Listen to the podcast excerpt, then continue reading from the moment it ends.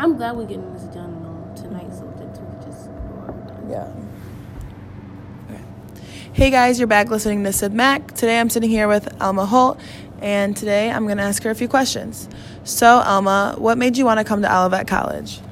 Um, I was in an insurance program when I was in high school, and I got nine credits um, as a senior in high school. So I was like, I can only take my credits here, and it was one of the top programs, the insurance program, guaranteed to get a job. It just seemed like the best fit for me. Awesome. So, why did you choose the ins- insurance program as your major?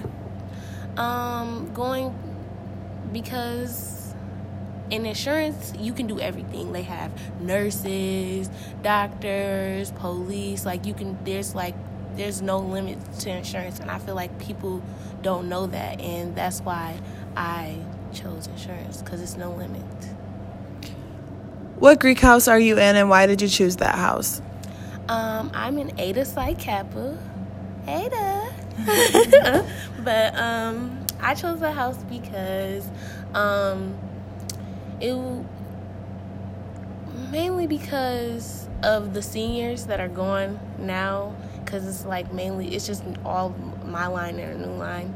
Um, they were very welcoming and opening, and like I just knew like from the moment when I was with them that it was, that they were my sisters.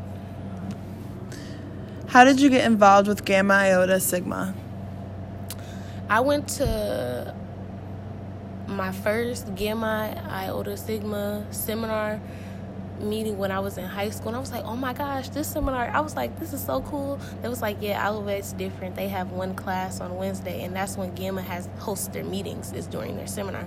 I was like, this is sweet. So then when I got here, on campus as a freshman. Um, I immediately applied for an officer position that um, December, and I've been doing it ever since. Lastly, what other clubs and organizations are you involved with other than Gamma Iota Sigma? Um, well, last year I did the Women's Leadership Club, um, Athena, and this year and last year, I was part of the Z Club on campus, which is empowering women worldwide through service and advocacy. And that's pretty much it. I'm not an athlete or anything like that. Well, thank you.